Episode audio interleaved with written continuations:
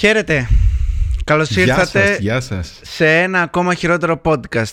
Σε ακόμα ένα χειρότερο, το πιο χειρότερο. Το χειροτερότερο. Το χειρότερο όλων. Το χειροτερότερο, θα το πούμε με το χειρότερο μέχρι το επόμενο. Ωραία, το χειρότερο θα το πω και με το χειρότερο τρόπο, το χειροτερότερο. Λοιπόν, είμαστε εμείς, μας ξέρετε πλέον, δεν χρειάζεται να συστηθούμε. Αλήθεια είναι αυτό, αλήθεια. Τι λέει, άλλη μια εβδομάδα εδώ. Καλά είναι. Συγγνώμη. Τελειώνουν τα ψωμιά μας. Πάλι monster, man. Ναι, θα πεθάνω νωρίς μάλλον. Τι εννοείς τελειώνουν τα ψωμιά μας? Τελειώνουν τα lockdown, έμαθα πηγαίνεις μου, έτσι λένε. Καλά. Ο Παΐσιος είπε 5 με 7 μήνες. Ο Παΐσιος. Έχει μιλήσει ο Παΐσιος. Για όλα έχει μιλήσει ο Παΐσιος. Καλά, ο Παΐσιος ήταν χρόνια μπροστά, man. Εβίβα. Λοιπόν, κάτι μου λέει ότι σήμερα το χειρότερο επεισόδιο θα είναι από τα χειρότερα επεισόδια. Ίσως από τα χειρότερα, ναι. Αν και έχουμε πολύ δυνατό list για να χειρότερα podcast για να συναγωνιστούμε, οπότε δεν ξέρω, αλλά it's up there. Είναι. Πριν ξεκινήσεις, όπως υποσχέθηκα στα προηγούμενα επεισόδια και άλλη μια φορά, και τώρα θα έχουμε εδώ και γραφικά ωραία κτλ. Μπορείτε να μας ακούσετε στο Spotify. Μπορείτε να μας ακούσετε το χειρότερο podcast, φυσικά θα ψάξετε. Μπορείτε να μας ακολουθήσετε στο Instagram, Pupcalca, για να μην δείτε απολύτως τίποτα. Μια φορά το μήνα ανεβάζουμε και κάτι. Όχι, καλά θα ήταν μια φορά το μήνα. Ναι. Βέβαια, αν μαζευτείτε πολύ θα ανεβάσουμε. Αλλά τώρα που είστε 4 άτομα, στα αρχίδια μας σας γράφουμε. Οπότε εσείς που έχετε κάνει, αλλά δεν πειράζει. Αυτό είναι. Έτσι το νοιάζεσαι το κοινό. Τέλος πάντων, ακολουθήστε μας. Και μην ξεχάσετε φυσικά να κάνετε subscribe όσοι δεν έχετε κάνει. Το 40% που βλέπετε το βίντεο δηλαδή και δεν έχετε κάνει. Για επεισόδια σαν το σημερινό. Ναι, για πολλά περισσότερα τέτοια επεισόδια. Like και φυσικά share. Μας βοηθάει πολύ. Τα ξέρετε αυτά. Δεν είμαστε οι πρώτοι που τα λέμε και ούτε τα ακούτε πρώτη φορά. Παρ' όλα αυτά δεν τα κάνετε, οπότε πρέπει να τα πούμε. Ευχαριστούμε πολύ μέχρι εδώ. Συνέχισε. Κάπου εδώ να πω ότι μιας που το επεισόδιο το έχει κάνει ο Γιώργος σήμερα, έχει επιμεληθεί, εγώ που και που, εντάξει, θα πετάγομαι σαν την συγγνώμη, να εντάξει, λέω τα δικά μου. Εντάξει, μπορείς να πάρεις μισά-μισά, δεν χρειάζεται, ναι. Λοιπόν, σήμερα όπως είδαμε και από τον τίτλο θα μιλήσουμε για φοβίες, για τις αγαπημένες μας φοβίες. Λοιπόν, έχεις φοβίες εσύ καταρχάς? Εγώ έχω τα ύψη. Τι είχα πει? Γιατί θα ήθελα μέσα σε αυτά που θα λέμε να λέμε και τα δικά μας ή παρεμφερεί. Εννοείται. Έχω συμπεριλάβει. Μη φοβάσαι. Έχω συμπεριλάβει. Εντάξει, εγώ νόμιζα μικρός ότι φοβόμουν ότι ήμουν κλειστοφοβικός. Νόμιζες? Ότι φοβόμουν, γιατί φοβόμουν το ασανσέρ. Δεν φοβόμουν όμως το ασανσέρ. Δηλαδή, στο ασανσέρ βάλε με μέσα να μείνω 3 χρόνια. Δεν έχω πρόβλημα. Ήταν cool να φοβάσαι το ασανσέρ. Έχω με το που πέσει το καλώδι, με το που κοπεί το καλώδι και πέσει το ασανσέρ. Εκεί με πιάνει φοβία. Άρα έχεις μια υποθετική φοβία που δεν ξέρουμε αν ισχύει κιόλας. Ναι, θα μιλήσουμε για παράλογες φοβίες. Αυτό είναι σήμερα το θέμα. Παράλογες φοβίες. Εμένα η δικιά μου παράλογη φοβία είναι ότι θα κοπεί το ασανσέρ και θα πέσω και θα πεθάνω. Να σου πω κάτι. Αν είναι πάνω από το δεύτερο, φοβάμαι. Αν είναι μέχρι το δεύτερο. Δεν πεθαίνεις. Μαλάκα, να σου πω κάτι. Αυτό δεν είναι φοβία. Αυτό έχεις βάλει τώρα μια λίστα με points, ξέρω εγώ, και τι κάνεις. Αυτό δεν είναι φοβία. Ναι, είναι πολύ συγκεκριμένο. Άρα λοιπόν θα πούμε ότι ο Γιώργος έχει ως φοβία πολύ specific και περίεργα σενάρια αν υλοποιηθούν. Δηλαδή δεν μπορούμε να πούμε ότι. Αν το ύψος το οποίο είμαι πάνω είναι πάνω από τα 6 μέτρα, αν πεθαίνω δηλαδή με το που σκάσω κάτω σαν καρπούζι, φοβάμαι. Κάτω από τα 6 μέτρα δεν έχω πρόβλημα. Ορίστε ένας προγραμματιστής για εσάς κοινό, ο οποίος λέει την κλασική command if αυτό συμβαίνει, δεν. Ξεκάθαρα. Αυτό ξέρω εγώ. Δεν με νοιάζει αν τα σανσέρ θα είναι χρέπη ή αν θα είναι το τελευταίο state of the art τα σανσέρ. Με ενδιαφέρει. Πεθαίνω? Όχι. Κανένας φόβος. Εξαιρετικά. Εξαιρετικά. Λοιπόν, ας ξεκινήσουμε. Εγώ θα με συγχωρέσετε, αλλά θα έχω τη λίστα στο τηλέφωνο γιατί έχω 7 οθόνες υπό διάλυση. Είναι εδώ πέρα το στούντιο. Νομίζω θα σας συγχωρέσουν, νομίζω. Δεν ξέρω.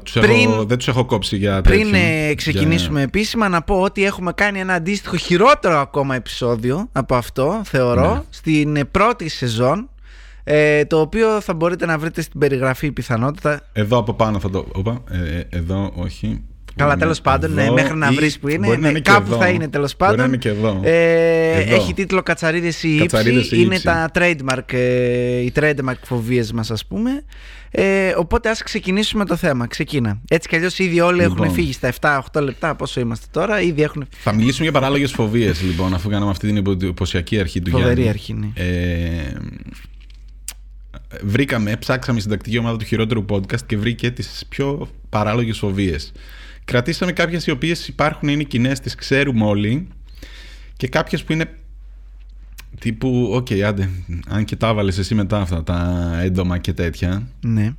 Γιατί υπάρχει αντίστοιχη φοβία για κάθε έντομο. Τύπου, α, εγώ δεν φοβάμαι. Ναι, ναι, εντάξει, δεν θα μπλέξουμε με αυτά. Okay, ναι, εντάξει. Ναι. Υπάρχουν πολλά τέτοια. Τέλος πάντων, βρήκαμε τις πιο εντυπωσιακές. Κούφιες, θα πω εγώ. Τις καλύτερες όλων. Ναι. Τις συλλέξαμε και κάνουμε αυτό εδώ το πολύ ωραίο βίντεο. Τέλεια. Λοιπόν, και ξεκινάω με την νούμερο ένα αγαπημένη μου φοβία. Καταρχάς, τα ονόματα των Αμερικανών, Άγγλων και τα γράμματα των Αμερικανών. Δεν είναι των Αμερικανών, είναι δικά μας. Ναι, είναι ελληνικά. Είναι, έχουν πολύ πλάκα. Μαλάκα, το αστείο είναι και το πώς τα λένε. Αυτό είναι το χειρότερο. Ναι. Δηλαδή, σε κάποια φάση, ένα που θα πω, γελούσα 5 λεπτά μόνο από το πώς το λέγανε. Ξέρω ποιο είναι. Anyway, για πες, για ξεκινά. Ξεκινάμε με τη βιβλιοφοβία. Α, θα τα λες ελληνικά, όχι όπως τα λένε οι ξένοι. Τι θέλω να σου πω, βιβλιοφοβία. Βιβλιοφοβία, λοιπόν, είναι ο μίσος ή ο φόβος για τα βιβλία.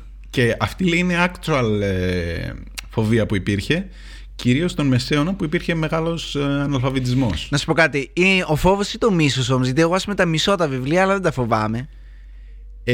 Είναι ένας συνδυασμός τύπου, γιατί ήταν τότε τα 99 οι περισσότερες που θα δούμε θα είναι αυτό, ή μίσος ή φοβία, ή φόβος για το συγκεκριμένο αντικείμενο. Okay. Τύπου ξενοφοβία. Εντάξει, όσοι δεν έχετε επαφή με το χειρότερο podcast, να πούμε ότι εγώ δεν διαβάζω ποτέ. Για να σας δώσω παράδειγμα, ο Γιώργος έκατσε και διάβασε πράγματα για φοβίες. Εγώ απλά έβαλα βίντεος για να δω αντίστοιχα πράγματα. Επίσης, να κάνω ένα disclaimer. Είμαι σίγουρος ότι με τέτοιο άθλιο θέμα, σε εισαγωγικά, θα έχουν ασχοληθεί και άλλοι YouTubers. Μπορεί να τα έχετε ακούσει και από αλλού. Δεν έχουμε δει κανέναν. Δεν βλέπουμε γενικά ελληνικό YouTube. Κανένας από τους δύο. Ναι.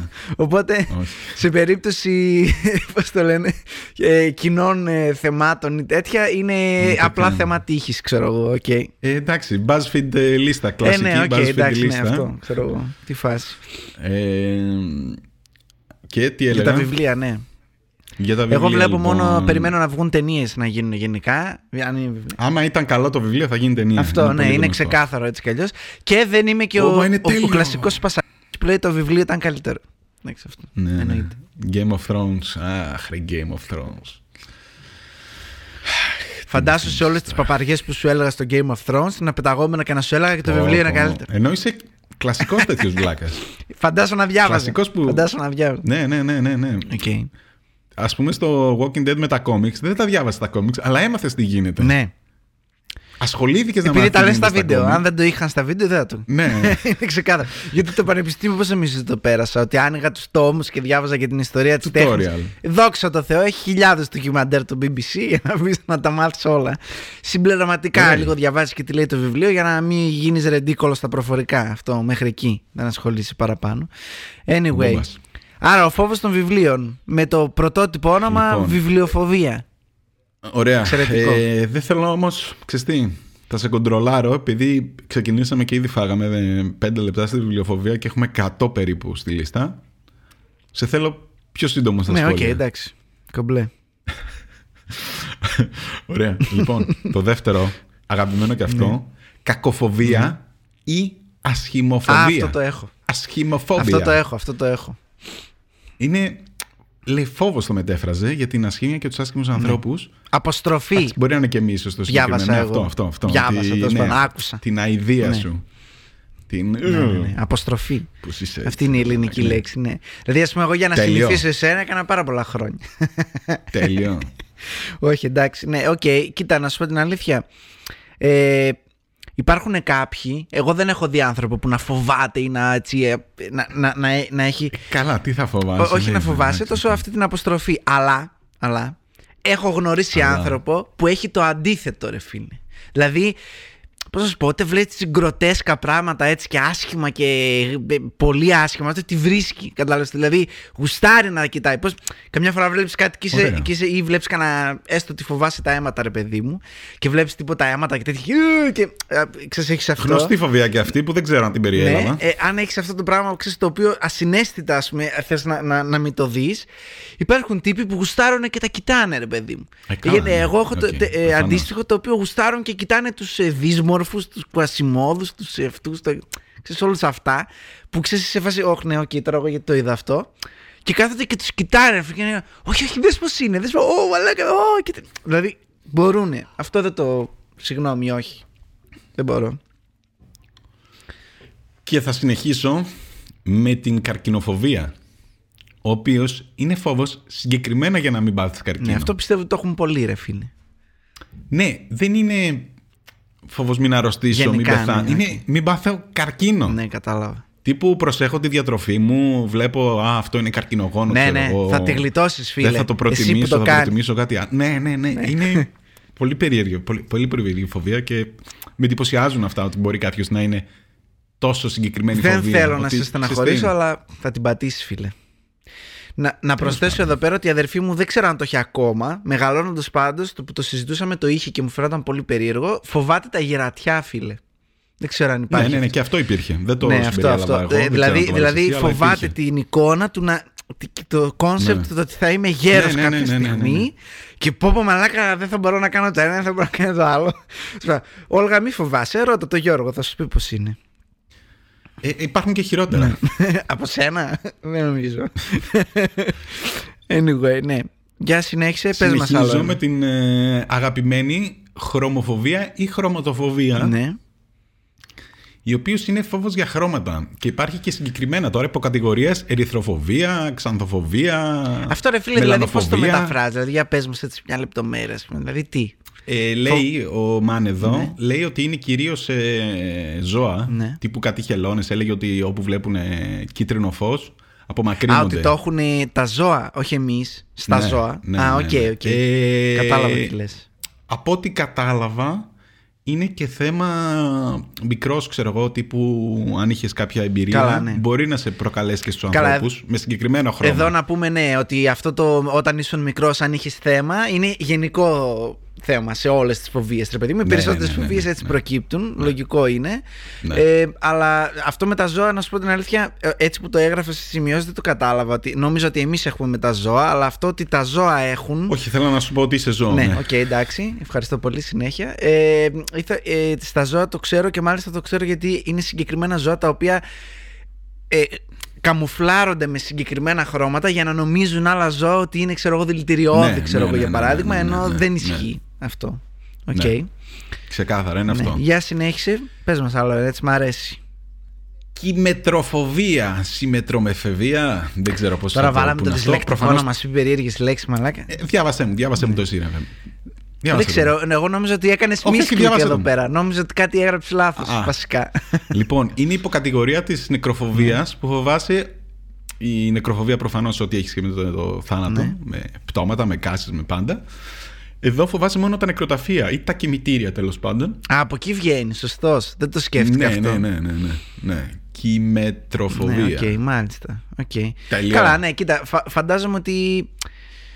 Οκ. Γενικά το θέμα. Αν τα έχεις δει μόνο από θλίρε τα κημητήρια, ναι, φοβάσαι. Ναι. Αν έχεις πάει έστω και μια φορά, λες. Ναι, εξαίσθη. Απ' την άλλη, τώρα θα σου πω το άλλο. Ας πούμε, αυτή τη στιγμή που γυρίζουμε το βίντεο, φυσάει, κάνει ψολόκριο, δεν έχει πολύ φως έξω. Δηλαδή, αν πας τέτοια ώρα στα κημητήρια, πιστεύω θα χυστείς απάνω. Είναι κλειστά. Θα χυστείς απάνω. Πηδάω τα κάγκελα, ρε μαλάκα, είμαι περίεργος. Τι να κάνουμε τώρα. Λοιπόν. Πάρε και ένα. Ας πούμε, εγώ για να έρθω εδώ πέρα στο. Και κούνα εδώ τέτοια. Ας πούμε, εδώ που περνάω για να έρθω στο στούντιο, έχει κάτι κημητήρια που είναι βρετανικά, ξέρω εγώ, κάτι στην Καλαμαριά, τέλος πάντων εδώ στην ευρύτερη περιοχή, το οποίο, ας πούμε, περνάω κάθε φορά με το αμάξι για να έρθω και κάθε φορά είναι creepy, ρε φίλε, το απόγευμα, βράδυ. Αλλά άμα πας πρωί, είδες, στα αρχίδια σου, ρε μαλάκα, δεν γίνεται και τίποτα, ξέρω εγώ, αυτό. Τώρα θα μου πεις. Κανένα thriller δεν γυρίστηκε πρωί. Ναι, αυτό ακριβώς. Και δεύτερον, εντάξει, θεωρώ πιο φυσιολογικό να φοβάσαι τύπου να πεθάνεις, το concept του θανάτου, ρε παιδί μου, ναι, και, ναι, ή της, του πτώματος γενικότερα τώρα αυτό. Δεν γάμι, σας με θάψουν όπου να είναι, δεν με νοιάζει. Klein mind. Θα συνεχίσω λοιπόν με την οδοντοφοβία. Ναι, να ρωτήσω κάτι. Δεν φοβάσαι τα οδόντια. Πέρασε ένα πρώτον. Φοβάσαι... Δεύτερον, αυτό ήθελα να το ρωτήσω. Επειδή ας πούμε εγώ έχω κάτι αντίστοιχο. Δεν φοβάσαι τα δόντια, τι φοβάσαι δηλαδή? Τον οδοντογιατρό. Τύπου δεν πάω στον οδοντογιατρό. Και προφανώς υπάρχει και με τους γιατρούς γενικότερα. Ναι. Ότι ξέρεις τι, έχω κάτι. Ναι. Φοβάμαι να μου το επιβεβαιώσει ο γιατρός όμως. Αλλά αυτό δεν θα πάω στον γιατρό γιατί θα μου πει ότι. Μάντεψε ποιος το έχει αυτό. Οπότε δεν πηγαίνεις. Ναι, ναι. Καλά, ναι, τα μισά εδώ, ναι, πέρα τα έχει. Okay. Δεν πηγαίνεις για να μην γίνει χειρότερο. Ότι θα στο επιβεβαιώσει και έτσι γίνεται χειρότερο, μάλλον επειδή δεν πηγαίνεις. Ναι, και όταν τελικά πας στον γιατρό, σου λέει: άμα δεν πας και πεθάνεις από αυτό, ξέρω εγώ, και σου πει: μα καλά, ναι, που ζείτε στο 18ο αιώνα, ξέρω εγώ, είναι δυνατόν να πεθάνεις από σφράγισμα? Δεν έκανε τέτοιο, να πούμε. Χειρουργείο. Τέλος πάντων. Δύο πράγματα έχω να πω. Και από τους κοινούς και χαζούς φόβους. Ναι, δύο πράγματα έχω να πω. Εγώ δεν ξέρω αν θεωρείται αυτό το πράγμα τώρα τέτοιο, αλλά. Πώς να το πω τώρα? Δεν ξέρω πώς θα το πω. Εγώ έχω ένα... έχω obsession με τα δόντια. Δεν ξέρω να το πω αλλιώς. Δηλαδή... μπορεί να δω στον ύπνο μου ότι πεθαίνω, ας πούμε, στα αρχίδια μας. Αν δω ότι μου πέφτουν τα δόντια, πάει, μου κατέστρεψε. Δηλαδή την άλλη μέρα θα ξυπνήσω, θα είμαι χάλια, μαλάκα, θα το σκέφτομαι συνέχεια. Είμαι εξωπραγματικά λεπτομεριακός, ας πούμε, στο πώς θα τα καθαρίσω και τέτοια ιστορίες. Δηλαδή έχω ένα τέτοιο θέμα, ας πούμε. Κυρίως όμως, και εδώ έρχεται αυτό που είπαμε πριν, επειδή όταν ήμουν μικρός είχα σιδεράκι και έχω πονέσει πάρα πολύ στη ζωή μου. Γενικά, γιατί είχα σιδεράκια. Πάρα πολύ έχεις πονέσει. Ναι, κομμαθημένο. Όχι τα εξωτερικά τα σιδεράκια. Είχα τα σιδεράκια εσωτερικά που σου ανοίγουν το σαγόνι και τα λοιπά, που ήταν γάμισε. Τα καλά σιδεράκια. Ναι, μιλάμε για τον αφόρητο πόνο, εν πάση περιπτώσει. Που δεν σε κοροϊδεύανε. Δεν με κοροϊδεύανε και τα σιδεράκια. Εγώ δεν μπορούσα να μιλήσω, ας πούμε, τον πόνο, οπότε δεν είναι θέμα. Ναι, γενικά έχω υποφέρει πάρα πολύ για αυτό το υπέροχο χαμόγελο. Αλλά όπως και να έχει, εντάξει, το καταλαβαίνω αυτό, ρε παιδί μου. Απ' την άλλη, έχω να πω ένα φοβερό παράδειγμα. Μου το έχει πει ο οδοντογιατρός μου αυτό. Είχε μια πελάτησα η οποία, ξέρεις, φοβόταν οδοντογιατρό γενικά. Ωραία, δεν πήγαινε, τον απέφευγε κτλ. Ξέρεις, μια φορά στα 2 χρόνια καθαρισμό και αν και ούτω καθεξής. Σε κάποια φάση... ο Λοΐζος τον ξέρει αυτό τον οδοντογιατρό, οπότε γράψε μας κάτω να μας πεις και εσύ αν έχεις ακούσει καμιά περίεργη ιστορία, γιατί αυτός ήταν ο φουλ στις ιστορίες. Λοιπόν, πάει λοιπόν και είναι σε excruciating pain που λέμε, δηλαδή είναι του τύπου δεν μπορώ, πονάει όλο μου το κεφάλι από το δόντι μου, ξέρω εγώ κτλ. Πηγαίνει, την ανοίγει, κάνουν ακτινογραφίες, τέτοια αυτά, και η τύπισσα, με προσέχεις, όχι απλά έχεις σαπίσει το δόντι. Όχι απλά έχει σαπίσει η γύρω περιοχή.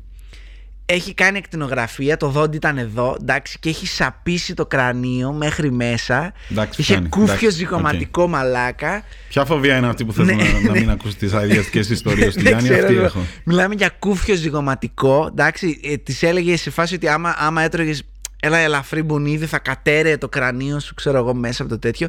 Για να μην τα απολογόταν, μια ζημιά γύρω στις 40.000 ευρώ. Εντάξει, για να τις φτιάξει όλο το τέτοιο ιστορίες τα λοιπά. Πω μαλάκα, ήμουν σε φάση, οκ, θα έρχομαι κάθε μέρα. Δεν θέλω να φτάσω σε αυτό το σημείο, σε παρακαλώ. Θα μου πλένεις εσύ τα δόντια.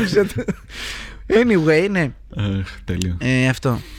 Λοιπόν, αυτό που πήδηξα είναι το κουλροφοβία. Αυτό γιατί λέγεται έτσι, ρε φίλε, όμως? Δεν ξέρω. Γιατί, για ποιο λόγο συνέβη αυτό τώρα? Δεν ξέρω. Πώς λέγανε στα αρχαία ελληνικά τον κλόουν, ξέρω. Σίγουρα όχι κούλρο. Anyway, ναι, για πες μας. Προφανώς λοιπόν είναι το βάπο, το κοπάνεις στο μικρό. Ναι, για το πες. Το δικό μικρόφωνο κοπάνεις, εντάξει. Ο φόβος των clones. Α, καλά, ναι, okay. Το οποίο... κλασικό αγαπημένο. Νομίζω, ναι, ξεκάθαρα δημιούργημα του Hollywood. Το οποίο όμως υπάρχει, το έχουν κόσμος, δηλαδή πολλοί κόσμος το έχει. Αν δεν υπολογίζεις τον Pongo the Clown, ας πούμε, κάπου εκεί ανάμεσα. Τον ξέρεις αυτόν? Γιατί... Ποιον? Το κλασικό παιδεραστή παύλα γκαιο τέτοιο, ο οποίος ήταν κλόουν και όντως σκότανε παιδάκια, όχι? Ναι, ρε παιδί μου, αλλά αυτό έγινε αυτό. Ναι. Υπήρχε ήδη ο φόβος των κλόουν. Δεν ήταν ότι τέτοια, ότι έγινε τότε. Ναι, απλά τότε σωματοποιήθηκε και λες, α, There is a president. Πώς το λένε, όχι president ο πρόεδρος. A president. Ναι. Ότι έχει γίνει αυτό το πράγμα στην πραγματικότητα. Okay. Οπότε, ναι, υπάρχει λόγος να το φοβάμαι, ας πούμε, αυτό. Ναι, πολύ φοβερός λόγος. Γιατί ένας ήταν αντιμένος του λόγου. Ναι, okay. Ναι, σε κάποια φάση πότε το 16, το 17.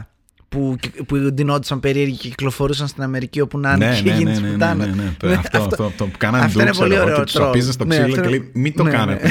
Και βγάλει ανακοίνωση η αστυνομία τύπου πρέπει να ήταν τότε που ήταν και το πέρτζι της μόδας. Μαλάκα, εντάξει. Και σκάγανε παρέες ντυμένοι κλόουν, ξέρω, και τρομάζαν κόσμο και καλά για βίντεο.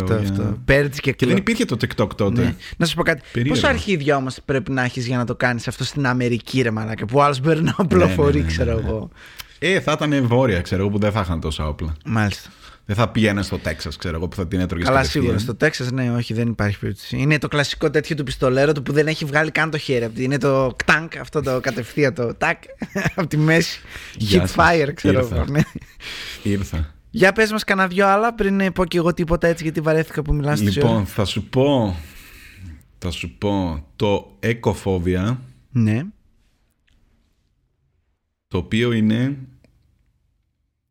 ο φόβος ότι θα καταστραφεί ο κόσμος από περιβαλλοντικό κατακλυσμός τύπου 2012. Ναι, ότι θα γίνει κάποια φυσική καταστροφή. Δεν πιάνει το Αρμαγεδόν, ξέρω. Οποία δεν μπορείς να κάνεις εσύ κάτι. Okay. Τύπου ένα σεισμός, ένα τυφώνα, κάτι τέτοιο. Yeah. Και ότι είσαι. Ή για τον Μπούτσο κυβέρνηση που θα μας καταστρέψει αυτό. Δεν πιάνεται. Πρέπει να είναι από φυσική καταστροφή. Ναι, φυσική καταστροφή. Εκοφόμπια.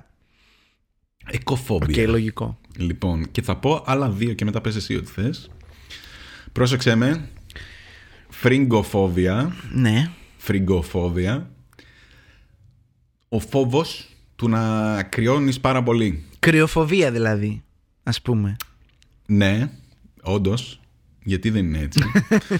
Το πήραν λατινικά. Ναι, δεν ξέρω, ναι, μάλλον, γιατί φρίγκο... Το οποίο λέει είναι κυρίως στην Κίνα πολύ συχνό φαινόμενο. Στην Κίνα? Ναι, είναι λόγω της κουλτούρας. Λέει κάτι με τα γιν και τα γιάνγκ, ότι οι άντρες το έχουν σαν φόβο ότι τα πουλιά τους θα μικρύνουν πάρα πολύ. Κι άλλο, αυτοί, να σου πω κάτι. Οι Κινέζοι Ασιάτες γενικά, sorry, καλά κάνετε και φοβάστε μαλάκες, γιατί αν με τέτοιο... προσόν, κρυώστε και μικρύνει και όλα, θα εξαφανιστεί από το χάρτη, μαλάκα. Οπότε εντάξει, καλά κάνετε. Το νούμερο ένα ρατσιστικό podcast. Εδώ, μαζί σας. Μπορείτε να μας ακολουθήσετε στο Spotify, στο Instagram. Like, share και subscribe για περισσότερα ρατσιστικά σχόλια. Συνέχισε. Και πιστεύουν, λέει, ότι γιατρεύεται με κοτόσουπες, καστερό φαγητό, λέει, και έχουν και... τύπου τα βράδια και καλό καιρό να έχει θα σκεπάζονται με κουβέρτες για να μην κρυώσουν και μπουν σε όλη αυτή τη διαδικασία. Μάλιστα. Σήμερα είχε κάτι ωραία post της Σούλα Γκλάμορους που έλεγε για κρύα πουλιά. Θα τη βρίσκανε πολύ οι φίλοι μας οι Κινέζοι. Σούλα Γκλάμορους. Λοιπόν, και κοινοφοβία. Αυτό εντάξει, το ξέρω. Προφανώς. Okay. Κίνος, αρχαία ελληνικά, όπως όλοι ξέρουμε, είναι ο σκύλος. Φωκίων. Και εδώ αυτό που ήθελα να φοβερώ. Λοιπόν, την Κάρι την ξέρετε, την έχουμε δει σε παλιότερα podcast. Ωραία. Ναι. Είναι θεριό, ρε παιδί μου. Είναι σκυλί που τη βλέπεις και τρομάζεις. Κοπρόσκυλο, τεράστιο, ναι. Μου φαίνεται εξαιρετικά γελίο όταν βλέπω να την φοβούνται στο δρόμο. Εδώ φοβούνται το Σνούπι, ρε μαλάκα. Μαντράχαλο. Θα βάλω και το Σνούπι να δείτε, το δικό μου το σκύλο, ναι. Μαντράχαλο, ρε. Ναι. 35-40 χρονών άντρα να βλέπει την Κάρι. Ναι, και να τραβιέται, ξέρω. Και να. Ναι. Ότι... Αυτό. Όπα. Κοίτα, να σου πω κάτι. Γενικά στους άντρες είναι λίγο αστείο. Δηλαδή, οκ, αν φοβάσαι, μην είναι cool, φίλε. Αυτό από εμάς. Από εμάς. Αυτό είναι συμβουλή, μάγκα. Να σε μυρίσει, θέλει. Ναι, αυτό είναι weird. Δεν πλησιάζει καν. Αυτό είναι το θέμα μου. Δεν πλησιάζει. Δεν είναι ότι. Που δεν θα τη δεις επιθετικά, δεν είναι τέτοιο σκυλί. Ναι. Δεν πλησιάζει, απλά περνάει από δίπλα και ο άλλος είναι. Τι έγινε. Ναι. Είναι γελίο. Θα συμβεί μια φορά στα 2 χρόνια. Αλλά είναι αστείο. Φαντάσου το δικό μου το σκυλί, το οποίο φοβάται τη σκιά του και γαυγίζει. Δεν γαυγίζει καν σπασμωδικά. Ωραία. Δηλαδή πρέπει να το κλωτσίσεις για να αρχίσει να γαυγίζει, ας πούμε. Αλλά γενικά είναι λίγο, κοιτάει περίεργα. Φαντάσου το δικό μου το σκυλί που είναι μικρότερο, να σημειωθεί εδώ, είναι μικρότερο από την Κάρι σε μέγεθος, εντάξει, δηλαδή έλεος, είναι, και είναι και αστείο οπτικά. Δηλαδή, άντε η Κάρι, πες τα δόντια, τα τέτοια εκεί πέρα, πες ότι είναι κάπως. Ο Σνούπι, ρε μαλάκα, είναι σαν ψευτικό, δεν έχει να, δηλαδή, δεν κάνει τίποτα το καημένο. Ξεκάθαρα. Και παρόλα αυτά, αυτό το πράγμα, 35-40, μαλάκα που τους βλέπεις στραβγούνται. Κάτσε, βρε μαλάκα, από εμάς, συμβουλή, χειρότερο podcast, καλύτερες συμβουλές. Μην κάνεις τίποτα. Αν το φοβάσαι, απλά συνέχισε να περπατάς. Μην κάνεις τίποτα, ρε μαλάκα. Τι τραβιέσαι, ρε μπούς, τι θα σε κάνει. Τι είναι δηλαδή. Δεν το βλέπεις πως είναι. Στο χέρι σου χωράει, ρε μαλάκα, το καημένο. Μην κάνεις έτσι. Τέλος πάντων, οκ. Είναι και αυτό μια φοβία. Ας το πάρει ο διάολος, εντάξει, να κάνει. Όχι, υπάρχει. Είναι και κοινή και οκ. Το καταλαβαίνω. Δηλαδή είναι από τις φοβίες που αν δεν έχεις μεγαλώσει με σκυλιά ή αν σου έχει επιτεθεί κάποιο σκυλί. Ναι, οκ. Απλά είναι τόσο, ξέρω εγώ. Εντάξει. Πρέπει να έχει μέτρο, ναι. Πρέπει να έχει μέτρο. Δηλαδή, τράβα κάπου μια γραμμή, ξέρω εγώ. Να δικαιολογώ το φόβος. Ναι, αυτό. Okay. Προσέχετε. Ναι, τώρα δεν ξέρω τι θα μας πεις πραγματικά. 666 φοβία. Καλά. Κάτι χάθηκε, αλλά εν πάση περιπτώσει θα τα μεταφέρω. Θα τα βγάζω κιόλας εγώ εδώ. 666. Ναι, τι είναι αυτό. Να φοβάσαι το 666. Σοβαρά τώρα. Το και το έτσι το λένε στο εξωτερικό τώρα, σοβαρά μου μιλά. 660 κοντά χεξοφοβία. Λοιπόν, αν και θα συνεχίσω εγώ, έτσι κι αλλιώς, έχω να προσθέσω εδώ πέρα και να σου πω και κάτι. Δεν εκπλήσωμαι, γιατί εκτός από τα υπόλοιπα νούμερα που φοβούνται, όταν φοβάσαι, λέει, το νούμερο 13, υπάρχει... φανταστείτε το με γκρίκλις αυτό, έτσι το λένε όντως, 3 και 10 φοβία. 3 και 10 φοβία. Ναι, το οποίο είναι αστείο γιατί οι Άγγλοι οι ξένοι τέλος πάντων έπρεπε να το λένε 13 φόβια, ξέρω εγώ, κάπως, δεν ξέρω πώς θα πρέπει να το λένε, και όχι 3 και 10 φοβία, όπως και να έχει. Απλά είναι όταν φοβάσαι το νούμερο 13. Και μάλιστα εκτός από το superstition, αυτό πράγμα στο εξωτερικό έχει αρκετά μεγάλες διαστάσεις. Τόσο μεγάλες που το ξέρεις ότι υπάρχουν ξενοδοχεία που δεν έχουν, αν είσαι στο 13ο όροφο στο εξωτερικό, δεν το γράφουν. Ναι. Έχει 2 φορές το ίδιο νούμερο. Στα αεροπλάνα δεν έχει σειρά 13. Ναι, δηλαδή αυτό δεν είναι ηλίθιο, ας πούμε.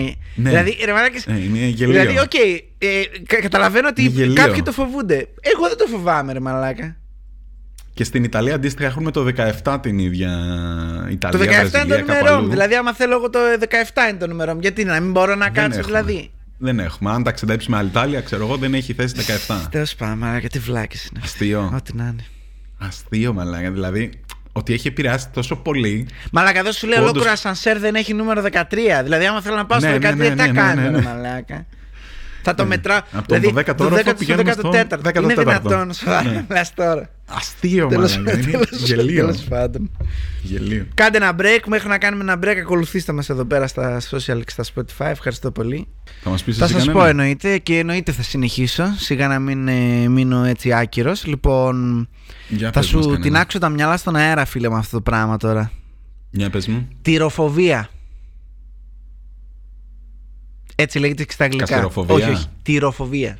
From the Greek word τυρί, which means cheese, έλεγε το βίντεο. Φαντάζεσαι. Μάλιστα. Τυροφοβία. Καταρχάς, είσαι μαλάκας. Δεν είναι δυνατόν να φοβάσαι το τυρί, και αν φοβάσαι το τυρί, μπάστα. Σε ποιο state? Στο τυρί το σκληρό, στο λιωμένο το κασέρι, στη φέτα. Τη μυρωδιά μπορώ να το καταλάβω σε συγκεκριμένα, δηλαδή αυτή η τυρίλα. Ναι, ισχύει, ποδαρίλα, ναι, ξεκάθαρα για τον Μπούτσο. Αλλά ας πούμε έλεγε στο τέτοιο ότι οι περισσότεροι ερωτηθέντες που έχουν όντως τυροφοβία είναι σε φάση ότι δεν τους πειράζει τόσο η μοτσαρέλα. Δηλαδή οτιδήποτε πηγαίνει προς το νιανιά και τέλος πάντων λίγο τέτοιο, ότι είναι λίγο καλύτερο. Δεν είναι φίλος με αυτούς που φοβάται τα τυριά, πάντως, να ξέρετε, γενικά. Λοιπόν, ένα άλλο εντελώς κουφό, πραγματικά κουφό, είναι η παποφοβία. Ωραία. Όπου δεν φοβάσαι τις πάπιες. Όχι, φοβάσαι τον πάπα, μαλάκα. Το πιστεύεις? Τον πάπα συγκεκριμένα. Όχι τους καρδινάλιους και τους τον πάπα, ρε μαλάκα. Δηλαδή είναι δυνατόν, σοβαρά τώρα? Εντάξει, θα μου πεις είναι του εξωτερικού. Okay. Και είναι πολύ έτσι. Μπορεί να έχουν δει την ταινία εκείνη με τον Έντουαρτ Νόρτον, ξέρω εγώ. Που τον... Ποιον Έντουαρτ Νόρτον? Γαμούσαν και τον έβαλαν. Χριστός και Παναγία, τι είναι αυτά που λέει. Που τον έβαζαν να πηδάει την άλλη και τους έβλεπε ο Πάπας. Όχι, δεν ήταν Πάπας, κάτι άλλο ήταν. Δεν ξέρω τι βλέπεις. Ευχαριστώ, δεν θέλω να μάθω. Συνεχίζω. Έντουαρτ Νόρτον, με λέγανε. Ταινιάρα. Λοιπόν. Με Ρίτσαρντ Γκίρ. Όχι, ούτε καν. Αν γνωρίζετε ποια ταινία είναι, γράψτε την από κάτω. Είναι πολύ κλασική ταινία. Τώρα πλάκα μας. Εν πάση περιπτώσει. Κάτι για το οποίο πάσχω κι εγώ είναι η ομφαλοφοβία, έτσι λέγεται και στα αγγλικά, το οποίο είναι ότι φοβάσαι ή, ξαναλέω, έχεις αποστροφή προς τους αφαλούς. Τους αφαλούς. Εγώ δεν συμπαθώ να βλέπω τους αφαλούς γενικά, αλλά αυτό, δεν έχεις πρόβλημα με το μισοανθρώπινο σώμα. Αυτό με το οποίο ταυτίζομαι είναι το ότι λέει ότι υπάρχει και ένα estate αυτής της φοβίας, το οποίο δεν είναι ότι δεν θες να τους βλέπεις, ας πούμε. Αν και αν κάνω zoom, ας πούμε, ανατριχιάζω, δεν μπορώ, ας πούμε, φαίνεται πολύ γλιώδες σημείο. Πρώτον. Δεύτερον, αυτό που ταυτίζομαι είναι το γεγονός ότι όταν παίζεις με τον αφαλό, νιώθεις κάπως το στομάχι σου γενικά. Νιώθεις ότι, μάλιστα έχει κάτι συνεντεύξεις που λέγανε αυτοί, ότι νιώθω σαν να ακουμπάς τα σωθικά μου και τέτοια και δεν μπορώ και έχω μια συνολική αποστροφή προς το θέμα. Θα βάλω και insert εδώ πέρα που μου λέγατε με τη Δήμητρα Πόπο, είναι η πιο όμορφη, το πιο άσχημα αφαλό του showbiz, που είναι φυσικά η Ρατακάουσκη, εντάξει, η Ρατακόφσκη, αν είστε Έλληνες. Okay. Ο χειρότερος αφαλός, μαλάκα, δεν μπορώ να τη βλέπω πραγματικά. Γενικά δεν μπορώ να τη βλέπω, αλλά ειδικά τον αφαλό της, μαλάκα, όχι, ξερνάω. Δεν μπορείς να φανταστείς. Κάτι που μου έκανε φοβερή εντύπωση και δεν το είχα σκεφτεί ποτέ, γιατί δεν είμαι millennial, δεν είμαι generation Z, είμαι millennial. Ωραία. Είναι, έτσι λέγεται στα αγγλικά, έτσι το έγραψα και εγώ, η νομοφοβία, το οποίο βγαίνει από το no mobile. Ωραία. Δηλαδή η φοβία του να μην έχεις το κινητό σου γενικά μαζί σου, σαν συσκευή. Ναι, να είσαι out of reach. Όχι γενικά να μην. Α, το χασά, που είναι το κινητό μου. Μιλάμε για το τύπου ότι αν δεν έχω πρόσβαση σε κινητό, σε συσκευή ή τέτοια, ναι. με πιάνει παράνοια, ας πούμε. Δηλαδή, πώς το λένε, τάσεις κρίση πανικού, έτσι, τάση προς λιποθυμιά και τέτοια. Μιλάμε για χοντρό πράγμα. Να προσθέσω σε αυτό το σημείο την τηλεφωνοφοβία. Ναι. Η οποία νομίζω την έχουμε όλοι εμείς οι millennials και μετά. Είναι το άγχος, το φόβος όταν χτυπάει το τηλέφωνο, ναι. ή όταν πρέπει να πάρεις εσύ τηλέφωνο. Ναι, όχι, μακριά. Αν βαράει τηλέφωνο, δεν είναι για καλό. Ναι, τι τηλέφωνο με λέγανε. Οκ, ποιο τηλέφωνο. Αυτό. Ειδικά αν παίρνει κανένα ηλίθιος κανένα λάθος το βράδυ και βαράει βράδυ και λες, εντάξει, κάποιος πέθανε. Okay. Ξεκάθαρα, άμα είναι βράδυ, κάποιος πέθανε και με μας γάμισε τώρα. Ξεκάθαρα, είναι συγκεκριμένες. Και είναι ο πιτσαδόρος, ξέρω εγώ, για να σου πει ότι δεν έχει πεπερώνει, ξέρω εγώ. Τελείως. Σε γιορτές, σε τέτοια, ξέρω εγώ, που πρέπει να απαντάς. Γάμισε τα. Ευχαριστώ. Και εδώ θέλω να κάνω μια καταγγελία δημόσια.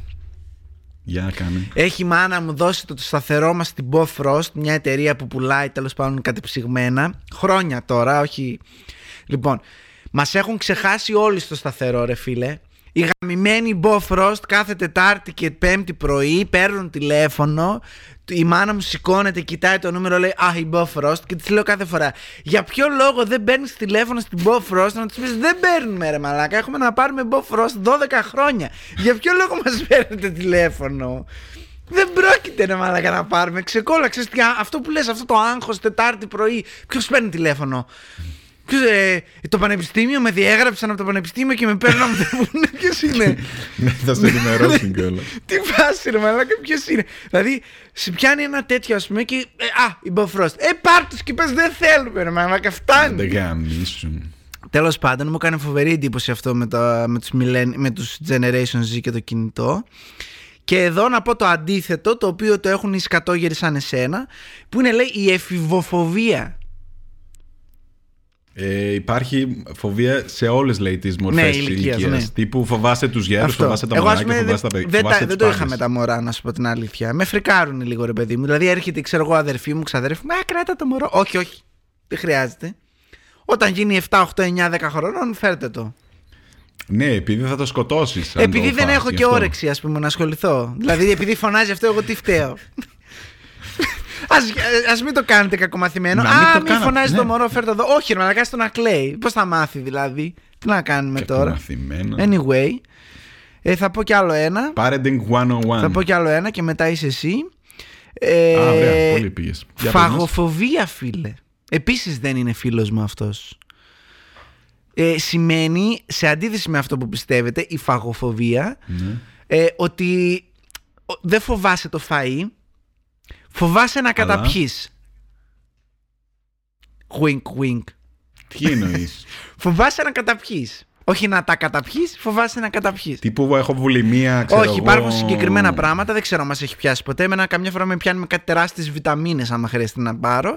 Όπου λέει ο εαυτός σου, ο οργανισμός σου, state, αρνείται να καταπιεί για κάποιο λόγο. Δηλαδή πας να το καταπιεί. Α, όχι. Είχα γνωστούς που δεν μπορούσαν να πάρουν χάπι. Ναι. Ας πούμε και η Γεωργία, ας πούμε, δεν μπορεί. Αν το πάρεις στραβά, δηλαδή μπορεί ούτε ντεπών δεν μπορείς να καταπιείς, ας πούμε. Είχα μια πρώην μου, ας πούμε, δεν μπορούσε, όχι ντεπών, τι να σου πω τώρα. Ένα ρύζι, ρε μαλάκα. Σε ψωμάκι, ξέρω εγώ, σαν λες και είναι σκυλί. Σε ψωμάκι και το. Αν ήταν κάτι που είχε μέσα νερό, δηλαδή που έπρεπε να το καταπιείς ολόκληρο. Φουμιγόταν και το έβγαζε, δεν γινόταν. Και ρε μαλάκα, σοβαρά τώρα. Δηλαδή τι πρέπει να σου κάνω υπόθετα, ρε μαλάκα, όλα τα τέτοια για να τα βάλω στον κόλο, ξέρω εγώ, για να. Τι να κάνουμε τώρα. Μόνο αναβράζοντα, ας πούμε. Ήταν τρελό. Απίστευτο. Anyway, συνέχισε. Θα συνεχίσω με κάτι σχετικό, τη μαγειροκοφοβία. Μαγειροκοφοβία, λοιπόν. Fear of cooking. Φόβος να μαγειρεύεις. Ναι. Κλασικά μετά από κάποιο ατύχημα συνήθως. Ναι. Τύπου μικρός, κάηκα με το λάδι και από τότε δεν μαγειρεύω. Ναι. Ή... Κάρι, μπορείς ρε φίλε να μην το μασάς αυτό τώρα? Δεν φαίνεται στο πλάνο το δικό μου, μεταξύ αυτού που βλέπω. Τέλειο είναι. Φαίνεται και στο είναι. Έχει αποφανηθείς. Για να, ναι. Αυτό το κτίνος λοιπόν. Λοιπόν, και ήρθε και μασάει την μπάλα. Α, σταμάτησε. Έλα, δεν πειράζει, εντάξει. Λοιπόν. Το πολύ μπορεί να σου κλείσω τον ήχο. Κλασικά. Για πες μας. Και πρόσεξε με, μπορεί να είναι ή από μαγείρεμα ή ατύχημα, ή να σε αγχώνει πάρα πολύ ότι πρέπει να ακολουθήσω τη συνταγή και πρέπει να βάλω τόσα γραμμάρια συγκεκριμένα και να σε πιάνει ένα... τέτοιο, ότι πώς θα το κάνω. Okay, εντάξει, άρα δεν είσαι εκεί για ζαχαροπλαστική, ξέρω εγώ. Πρέπει να είναι όλα τέλεια. Και λέω σοβαρά. Τι τραβάει ο κόσμος. Τι ζόρια τραβάει ο κόσμος. Γάμισε τα μαλάκα, εντάξει, ξέρεις. Πάλι καλά είμαστε. Ποιο είναι ότι καμιά φορά διαβάζεις αυτά τα πράγματα και λες πω τι βλάκας πρέπει να είσαι, ρε φίλε. Και μετά το συνειδητοποιείς για σένα, ξέρω εγώ. Και λες πω ρε μαλάκα. Δηλαδή, αν νιώθουν αυτό το πράγμα που νιώθω εγώ. Ωραία, τώρα που φοβάμαι αυτό, ξέρω εγώ. Πώς θα συνεπέδει, πώς γίνεται να ζεις? Δηλαδή, τώρα, άμα φοβάσαι να μαγειρέψεις, μαλάκα, δηλαδή θα πεθάνεις. Μια ζωή θα παραγγέλνεις, ξέρω εγώ. Γίνεται κάτι, όλα κλειστά, πάει, θα πεθάνω. Δεν πλησιάζω στην κουζίνα. Γίνεται να μην έχει κουζίνα, ξέρω εγώ. Σπίτι χωρίς κουζίνα. Τέλειο. Για συνέχιση. Λοιπόν. Α, το έγραψες κι εσύ αυτό. Δεν το είδα, τώρα το είδα. Το νομοφόμπια. Για συνέχιση. Κουμπουνοφοβία. Κουμπουνοφόβια. Αυτό ρε μαλάκα. Να φοβάστε τα κουμπιά. Μας δουλεύεις τώρα, σοβαρά. Και λέει την είχε ο Steve Jobs αυτή τη φοβία. Γι' αυτό έκανε το iPhone. Έτσι έλεγε σοβαρά. Μετά. Okay. Τι λες τώρα? Εννοεί τα κουμπιά στα ρούχα, ναι. Αλλά λέει ναι, ότι όντως τον ενοχλούσαν τα κουμπιά γενικότερα. Ο φόβος των κουμπιών. Κάτι τώρα που είπε Steve Jobs, άσχετο. Για το Steve Jobs ήθελα να πω. Τώρα το έβλεπα τις προάλλες σε κάτι fun facts για ταινίες. Ήξερες εσύ ότι, για όσους δεν ξέρετε, ο Steve Jobs πέθανε από καρκίνο στο πάγκρεας. Και έλεγε ότι ο Άστον Κούτσερ όταν έκανε για την ταινία ήθελε να εντρυφήσει και αυτός έτσι το ρόλο, και εκτός από το κουμποφόβια, πως το διάλογο το λες εσύ, εντάξει, κουμπουνοφόβια ή οτιδήποτε, πως διάλογο λέγεται, ο Jobs δεν μπλενότανε κιόλας. Άλλο αυτό, θα το δούμε μετά. Πώς λέγεται αυτό. Εκτός ότι δεν μπλενόταν όταν ήταν νέος, ειδικά είχε και μια τάση, λέει, και ήθελε να τρώει μόνο τα καλλιεργημένα, τα δικά του. Αυτά είχε ένα κυπάκι, ένα μπαχτσέ εκεί πέρα, και έτρωγε μόνο κλασικά, τέτοια, εντάξει. Ναι. Και μάλιστα ο Κούτσερ, λέει, πήγε να το κάνει αυτό το πράγμα και έκανε τη δίαιτα που έκανε ο Jobs, και έπαθε παγκρεατίτιδα μέσα σε ένα μήνα και σταμάτησε, γιατί έτρωγε όλο μόνο ζαρζαβατικά τέτοια και καρότα και τέτοια, τα οποία σου γαμάνε, λέει, το πάγκρεας. Και ήμουν σε φάση, μαλάκα, αυτός ο άνθρωπος πέθανε 50 χρονών, 55, γι' αυτό το λόγο, ρε μαλάκα, σοβαρά τώρα. Δηλαδή θα μπορούσες τόσο εύκολα να μην το πάθεις, ξέρω εγώ αυτό. Αλλά επειδή είσαι ηλίθιος, εντάξει, πάρτα τώρα. Μας έδωσε το iPhone. Φαντάζομαι τι άλλο θα μας έδινε και πέθανε από το ραπανάκι, μαλάκι. Anyway, για συνέχιση. Λοιπόν. Προσεχείς. Όχι, αλλά δεν πειράζει. Συνέχιση, ναι. Φομποφόβια. Καλά, αυτό πρέπει να είναι ο βασιλιάς, μαλάκι. Ο φόβος του φόβου. Αυτό πάλι, ρε μαλάκα, πώς εξηγείται? Δηλαδή, για πείτε μου λίγο. Τι φοβάμαι. Θα το έλεγα άγχος, ρε παιδί μου, εγώ αυτό. Δεν θα το έλεγα ο φόβος του φόβου. Δηλαδή δεν έχει λογική, ας πούμε. Φοβάμαι να φοβάμαι. Ότι δεν θέλεις να είσαι στο state του να φοβάσαι. Ποιος θέλει, ρε μαλάκα, να είσαι στο state του φόβου, δηλαδή.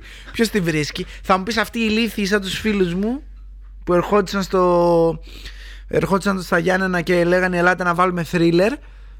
Ναι, Σπύρο, για σένα μιλάω.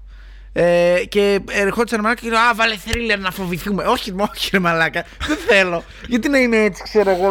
Για ποιο λόγο? Ο άλλος άρπαζε. Κάτι άμα θέλετε thriller, βάλε μόνος. Άρπαζε μαλάκα το μαξιλάρι και ήταν σε φάση α, ναι, ρε μαλάκα, θα φοβηθούμε. Όχι, δεν τους χάσω, ρε μαλάκα, ποιο είναι το πρόβλημά σου, ξέρω εγώ? Γιατί όσο πιο πολλά jumps και ρίχε, ξέρω εγώ, τόσο καλύτερα. Εμείς ήμασταν σε φάση, ρε μαλάκα, κλείστο να σου πω κάτι, μπορεί να σταματήσει αυτό το πράγμα. Φάρτο στο τέρμα, να γίνει, να πεταχτεί, να γουστάρουμε. Τι να γουστάρουμε, ρε μαλάκα? Σύνελθε, ναι, οκ, εντάξει, φαντάζομαι ότι όπως κάποιοι τη βρίσκουν, μάλλον έτσι θα υπάρχει και θέμα αποστροφής, ξέρω εγώ, αλλά πολύ γενικό, ρε μαλάκα. Δηλαδή, πώς έφτασες μέχρι εδώ στη ζωή σου, άμα φοβάσαι το φόβο, ρε μαλάκα? Δηλαδή... Μπορεί να μην έφτασες. Α, σωστό και αυτό, δεν το σκέφτηκα. Anyway. Εσείς μην φοβάστε να πατήσετε το κουμπί, το like, το share και το subscribe όμως, οπότε μπορείτε να το κάνετε από κάτω. Ευχαριστώ πολύ. Συνέχισε. Προσεχείς. Όχι, αλλά συνέχισε. Πογονοφοβία. Τι είναι αυτό? Νόμιζα ξέρεις αρχαία ελληνικά. Ο φόβος ή η αντιπάθεια, η απέχθεια για τους μουσάτους. Κάνουνε discriminated against μας. Εμείς τις μουσάτους. Λες, συγγνώμη. Σε πολλές κουλτούρες θεωρούμαστε βρωμιάριδες. Σε πολλές κουλτούρες. Καλά, μετά τώρα Σπούτιν δεν είναι σε αδικό. Είστε βρωμιάριδες, σε αδικό μάλλον. Εδώ να προσθέσω εγώ να κάνω μια τσόντα, μπας και δεν προλάβω να το πω μετά, για την τσιτοφοβία, έτσι λέγεται στα αγγλικά, δεν ξέρω γιατί.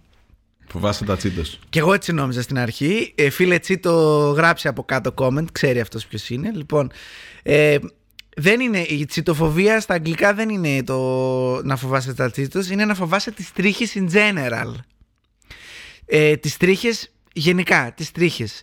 Υπάρχει, λέει, αυτή η φοβερή αποστροφή και νομίζεις αυτό κολλάει και με τα μούσια, ότι έχεις την αίσθηση ότι οι τρίχες είναι γενικά βρώμικες, γενικά, ας πούμε. Υπήρχε, λέει, μια Αγγλίδα που της κάναν συνέντευξη για το συγκεκριμένο θέμα, η οποία έκλαιγε 2,5 ώρες γιατί είδε μια τρίχα να επιπλέει στο μπάνιο.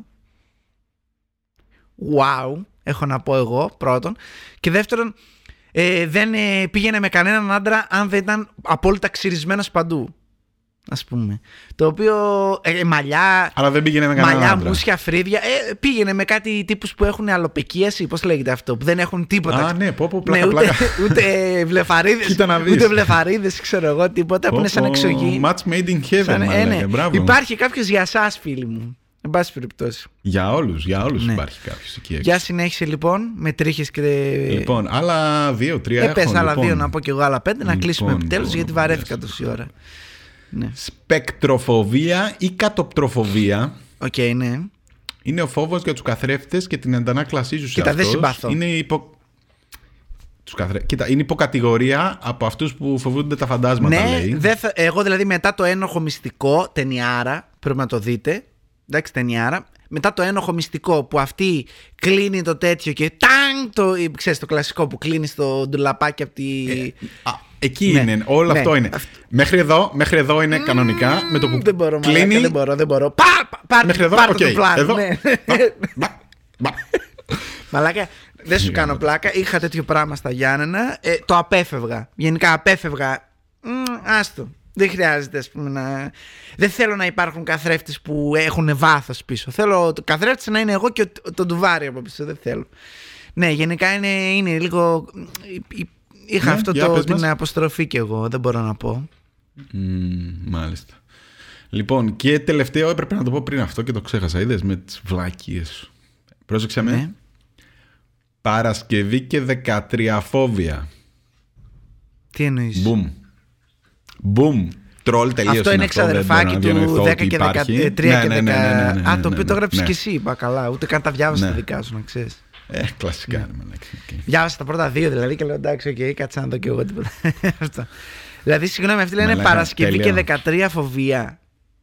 Ναι. Σοβαρά τώρα. Δηλαδή, παγκοσμίως αυτό είναι, ας πούμε, το όνομα της φοβίας. Καλά, εντάξει. Ναι, αλλά αυτό. Εντάξει, αστείο, μαλάκα. 3 και 10 δεν είναι, αλλά Παρασκευή και 13. Είναι αυτό. Παρασκευή 13 φόβια. Άλλος ένα μέρος το οποίο. Άλλος ένας τομέας που η Ελλάδα, η Ελλαδάρα μας αφήνει το στίγμα της. Έτσι. Να το πούμε αυτό. Μπράβο. Λοιπόν, εγώ έχω να προσθέσω αυτό που είπα πριν για τον Steve Jobs, την απλουτοφοβία, η οποία είναι το φοβάσαι να πληθείς. Γενικά. Να πληθείς ή τους άπλητους? Όχι, εσύ φοβάσαι να πληθείς. Γενικά το νερό. Έχεις το νερό, όχι τη θάλασσα, ας πούμε, και το φοβάμαι να πνιγώ και τέτοια. Αυτό είναι άλλο πράγμα. Φοβάσαι το πλήσιμο. Εκείνο είναι θαλασσοφοβία, αλλά ναι, δεν το βάλα. Υπήρχε έξαρση στο Μεσαίωνα, λέει, επίσης, όπως με ένα άλλο που ανέφερες. Ο τέτοιος δεν είχε αυτός ο άρωμα? Όχι. Σίγουρα είχε τέτοιο άρωμα. Όχι, αλλά ο άρωμας λέει. Ο άρωμας, ρε μαλάκα, εντάξει τώρα. Οκ, okay, να το πάρουμε ότι υπήρχε αυτό, ας πούμε, ή εννοείς στην ταινία? Όχι, στην ταινία. Στην ταινία αυτό θα μύριζε όλα, ρε μαλάκα, και δεν θεωρούσε. Είναι σαν τα σκυλιά, δεν θεωρούν κακή και καλή μυρωδιά, τα μυρίζουμε όλα. Αυτό. Δεν θέλει να πληθύνει. Γλύφω τον κόλο μου, ρε μαλάκα, είναι και αυτό μια γεύση, ξέρω εγώ. Οκ. Εντάξει, δεν είναι ζάχαρη, αλλά. Οκ, εντάξει. Αυτό που μου κάνεις φοβερή εντύπωση, το οποίο είναι διτό, ωραία. Διτό, έχει δύο τέτοια. Είναι το ντεξτροφοβία και το λεβοφοβία. Το οποίο είναι ότι φοβάσαι να έχεις πράγματα δεξιά, με το ντεξτροφοβία, ή λεβοφοβία με το αριστερά. Δηλαδή όχι, δεν θέλω να έχω πράγματα από αυτή την πλευρά. Γίνεται να μην υπάρχουν, ας πούμε, ή από αυτή την πλευρά. Δεν μ' αρέσει. Δεν θέλω, ρε παιδί. Νόμιζα ότι δεν μπορείς να στρίψεις από τη μία πλευρά ή την άλλη και ας σου λέγα αυτό είναι ψεύτικο τέρμα. Δεν θέλεις να έχεις πράγματα στη δεξιά ή αριστερή πλευρά. Δηλαδή μπαίνεις στο λεωφορείο, δεν κάθεσαι ποτέ δεξιά, γιατί αριστερά δεν θες να έχεις κανέναν. Κάθεσαι από την άλλη πλευρά γιατί θες από εδώ να είναι καθαρό ή οτιδήποτε. Σκέψου να έχεις και τα δύο. Καλά, και τα δύο αυτό. Το έλεγε και στο βίντεο αυτό ότι πρέπει να είναι αφόρητη η ζωή σου, ξέρω εγώ. Γιατί τύπου έδειχνε, ξέρω εγώ, setups, γραφεία και τέτοια που όλα τα πράγματα είναι από τη μια πλευρά και από την άλλη. Το οποίο είναι εγώ που έχω λίγο CD, ας πούμε, δηλαδή είναι τύπου γιατί είναι όλα από εδώ, γιατί είναι όλα από τη μια πλευρά και από την άλλη. Όχι φίλε, όχι. Δεν ξέρω, ναι. Λυπάμαι, πρέπει να σε απολύσουμε. Έχω επίσης να προσθέσω την ηλιοφοβία, χιλιοφόμπια που τη λένε στα ξένα, ότι φοβάσαι, λέει, τον ήλιο τύπου βαμπύρ. Το οποίο, λέει, είναι πάρα πολύ σοβαρό γιατί μπορεί να οδηγήσει σε φοβερή έλλειψη βιταμίνης D και προβλήματα τέτοιου τύπου, ας πούμε. Το οποίο... Όλοι ξέρουμε ότι η βιταμίνη D είναι από τον ήλιο. Ναι, όλοι το ξέρουμε. Να προσθέσω εδώ εγώ ότι έχω φωτοφοβία, νομίζω το έχω αναφέρει ξανά, η οποία δεν είναι φοβία. Όχι, φωτοφοβία. Ναι. Έχω στο έντονο φως, τα μάτια μου είναι... Κατάλαβες? Όχι, εγώ στο έντονο φως φταρνίζομαι, αν εννοείς αυτό. Όχι. Απλά δεν μπορώ. Το έντονο φως. Τύπου το φλας με τυφλώνει. Γιατί... Ποιον δεν το τυφλώνει? Τι εννοείς, ότι έχεις, ας πούμε, επιληπτικές κρίσεις, ας πούμε, τέτοιου τύπου? Όχι, ρε μαλάκα. Δεν μπορώ να κρατήσω τα μάτια μου ανοιχτά στο έντονο φως. Δεν μπορώ να κάνω φωτογραφία με φλας και να είναι ανοιχτά τα μάτια μου. Είναι ζόρι, πολύ ζόρι. Θα πρέπει να είμαι έτσι. Snowflake, κυρίες και κύριοι. Συνεχίζουμε. Είναι αληθινή ασθένεια σε σχέση με τις μισές από εδώ πέρα, φωτοφοβία. Αυτό που γελούσα πάρα πολύ που σου είπα στην αρχή, ότι ήταν αστείο το πώς το λέγανε οι ξένοι, ήταν το οικοφοβία ή όπως το λένε οι ξένοι, οικοφοβία. Ή δωματοφοβία. Ναι. Να φοβάσαι να είσαι σπίτι σου. Τώρα δεν ξέρω αυτοί με την καραντίνα τι έχουν κάνει. Πρέπει να είναι αυτό που λένε ότι αυξήθηκαν οι αυτοκτονίες. Αυτό πρέπει να είναι. Αυτή ξεκάθαρα. Δεν υπάρχει περίπτωση. Το ντεσιντοφόβια, το οποίο είναι το φοβάσαι να πάρεις αποφάσεις. Ναι, ξέρεις ποιος είσαι. Φοβάσαι να πάρεις οποιαδήποτε απόφαση, από το τι ρούχα θα βάλω σήμερα μέχρι τι επάγγελμα θα κάνω, ξέρω εγώ, οτιδήποτε. Η ομβροφοβία, το οποίο είναι και στα αγγλικά, ομβροφόβια, το οποίο είναι το φοβάσαι τη βροχή. Και είχε ως παράδειγμα, ξέρεις, κάτι ambient ήχους που έχεις στο YouTube που τους βάζεις για να κοιμάσαι 5 ώρες, ξέρω εγώ, που βρέχει, κάνει, ξέρεις αυτό. Ναι. Που είναι, ότι είναι το βασανιστήριο, δηλαδή δεν μπορεί ο άλλος, πεθαίνει, ξέρω εγώ, θέλει να... Σκέψω να μένεις καμιά Αγγλία, καμιά Σκοτία. Πω, ναι, μαλάκα, εντάξει, όχι, μακριά. Και λέει μάλιστα, και μάλιστα αυτό ήταν το αστείο. Αυτό ήταν το αστείο. Ότι λέει ότι παρά το popular belief ότι πρέπει να είναι τύπου στη Σαχάρα αυτός που φοβάται τη βροχή, στις περιοχές που έχουν υπερβολικά μεγάλο ποσοστό βροχής όλο το χρόνο, και μάλιστα πολύ έντονα καιρικά φαινόμενα βροχής, τύπου μουσώνες, τέτοια αυτά, σε τροπικά μέρη δηλαδή, εκείνοι που το έχουν. Και λέω, πω, μαλάκα, έλεος. Ναι, ρε μαλάκα, εκεί έχει ήλιο, είσαι καλοκαιράκι και σε 2 δευτερόλεπτα καταιγίδα για 3 μέρες. 3 μέρες, μαλάκα. Μπόρα, μαλάκα. Ένα μήνα της πουτάνας γίνεται, ναι, 800 από φούρ. Ναι, συνεχόμενα. Όχι το ψηλόβροχο αυτό το drizzle που το λέμε. Να προσθέσω εκεί που έλεγες για τους καθρέφτες ότι υπάρχει το οπτοφόμπια, το οποίο είναι ότι φοβάσαι να ανοίξεις τα μάτια σου. Okay. Αυτό βγήκε μετά το Lost. Αυτό είναι, φοβάσαι να ανοίξεις τα μάτια σου, όχι ως ότι μαν τι θα γίνει, αλλά φοβάσαι να ανοίξεις τα μάτια σου φοβούμενος το τι θα δεις. Αυτό είναι ουσιαστικά το hot take. Οκ, lame, έχω να πω εγώ. Και ένα πολύ specific, καλή ώρα σαν τις πρώτες φοβίες που μας ανέφερες, το λινονοφόμπια, λινονοφόμπια. Τις κουβέρτες. Όχι, φοβάσαι τις κλωστές από τις μαριονέτες. Πώς σου φάνηκε? Δεν φοβάσαι. Μόνο τους κλωστές, όχι όλο το. Ναι, δεν σου φαίνεται creepy η μαριονέτα. Δεν φοβάσαι την creepy μαριονέτα, που την Annabelle που θα χτύπα ξύλο, θα πεθάνουμε όλοι, η δαιμονισμένη κούκλα. Φοβάσαι συγκεκριμένα τα strings. Σου φαίνονται περίεργα τα strings, ας πούμε. Και τέλος, θα κλείσω με τα καλύτερα 2. Λοιπόν, πριν πεις τα καλύτερα, να σου πω κάτι. Ακολουθήστε μας στο Instagram και στο Spotify. Αυτό ήθελες να πεις.